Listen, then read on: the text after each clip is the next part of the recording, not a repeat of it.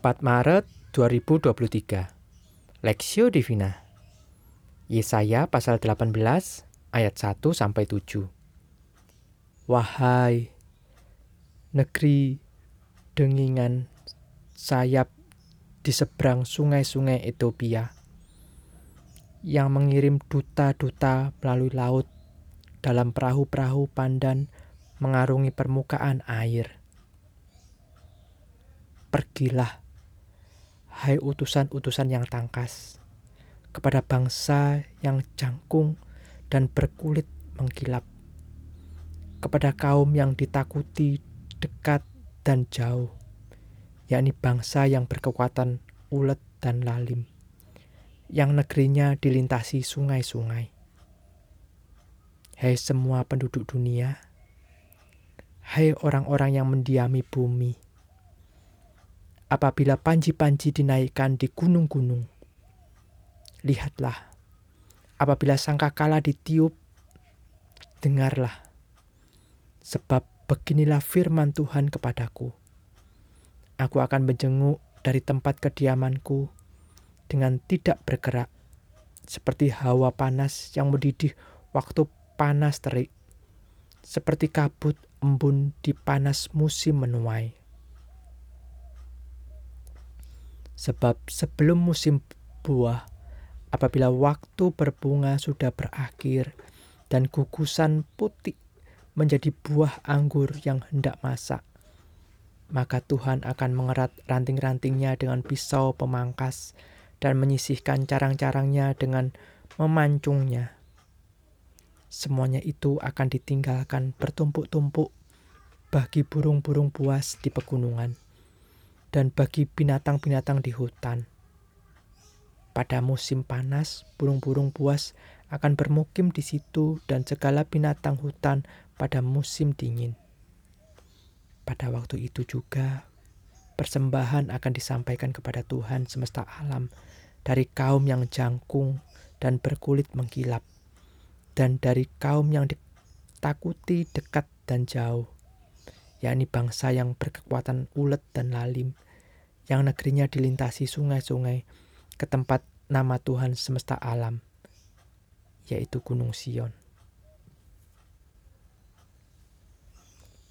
Melawan Ethiopia perspektif. Pada waktu itu juga persembahan yang persembahan akan disampaikan kepada Tuhan semesta alam dari kaum yang jangkung dan berkulit mengkilap, dan dari kaum yang ditakuti dekat dan jauh, ke tempat nama Tuhan semesta alam, yaitu Gunung Sion. Yesaya pasal 18 ayat 7. Ethiopia dikenal sebagai bangsa yang ulet dan kuat, yang menguasai Mesir pada waktu itu.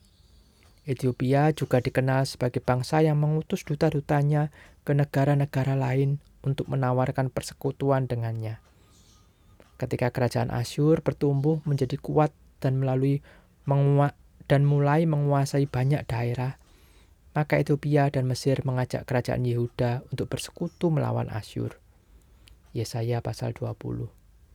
Firman Tuhan datang melalui Nabi Yesaya pada kerajaan Yehuda untuk mengingatkan mereka agar jangan mengandalkan persekutuan dengan manusia, melainkan mengandalkan Allah. Bahkan pada waktunya, kerajaan Ethiopia justru akan ditaklukkan Asyur. Dan seperti yang dinyatakan dalam ayat 7, mereka akan takluk kepada Allah dengan membawa persembahan kepada Tuhan semesta alam di Gunung Sion.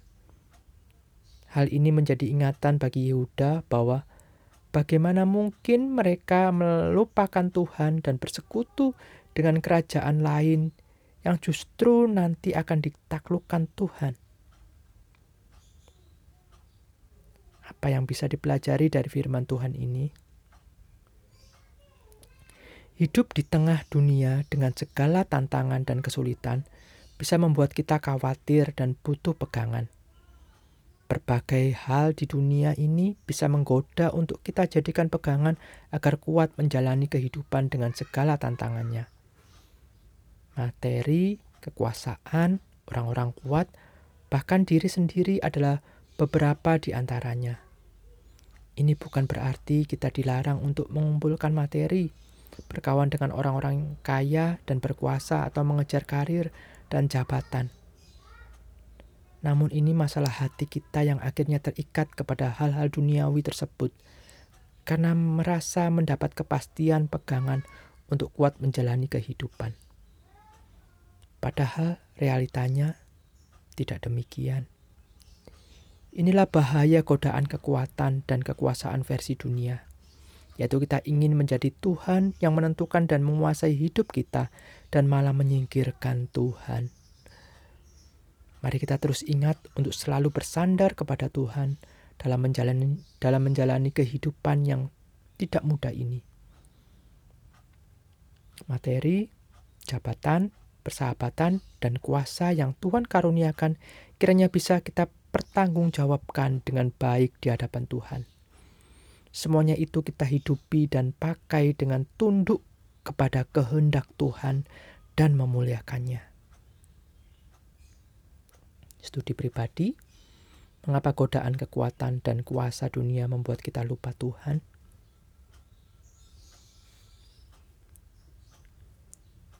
pokok doa, berdoa bagi saudara seiman yang sedang menjauh dari Tuhan karena terjerat dalam godaan dunia. Kiranya kemuliaan kiranya kemurahan Tuhan membawa dia untuk kembali menundukkan diri kepada Tuhan.